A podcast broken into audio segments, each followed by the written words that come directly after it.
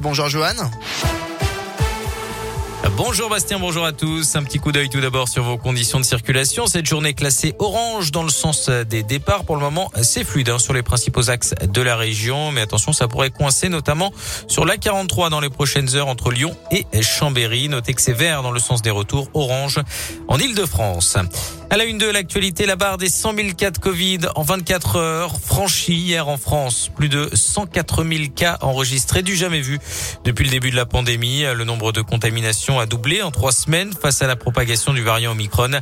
Près de 3 300 personnes sont actuellement soignées dans les services de réanimation des hôpitaux français. Un conseil de défense sanitaire aura lieu demain après-midi à 16h autour d'Emmanuel Macron pour évoquer notamment la transformation du pass sanitaire en passe vaccinal qui doit entrer en vigueur le 15 janvier. D'autres mesures pourraient être prises.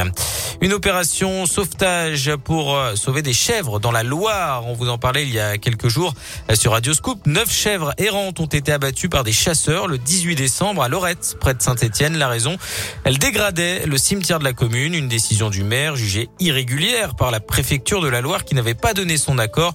Une opération est en cours ce matin sur la commune euh, ligérienne à l'initiative de l'opposition. Objectif, retrouver les trois chèvres du troupeau qui ont survécu afin de les mettre en sécurité. À Lyon, pas de métro B. Aujourd'hui, en raison des travaux d'automatisation, la ligne est fermée toute la journée pour euh, effectuer des tests. Des bus relais sont mis en place. Toutes les infos sur radioscoop.com.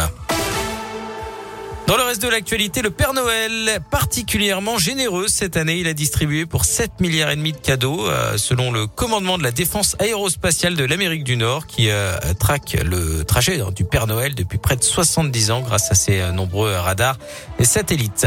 Une mission réussie justement pour le télescope James Webb, qui a décollé de Guyane hier après-midi direction l'espace, le plus puissant télescope spatial jamais conçu, va rejoindre son point d'observation situé à 1,5 million de kilomètres de la Terre. L'objectif observer l'univers et tenter d'apporter un maximum de réponses sur son origine.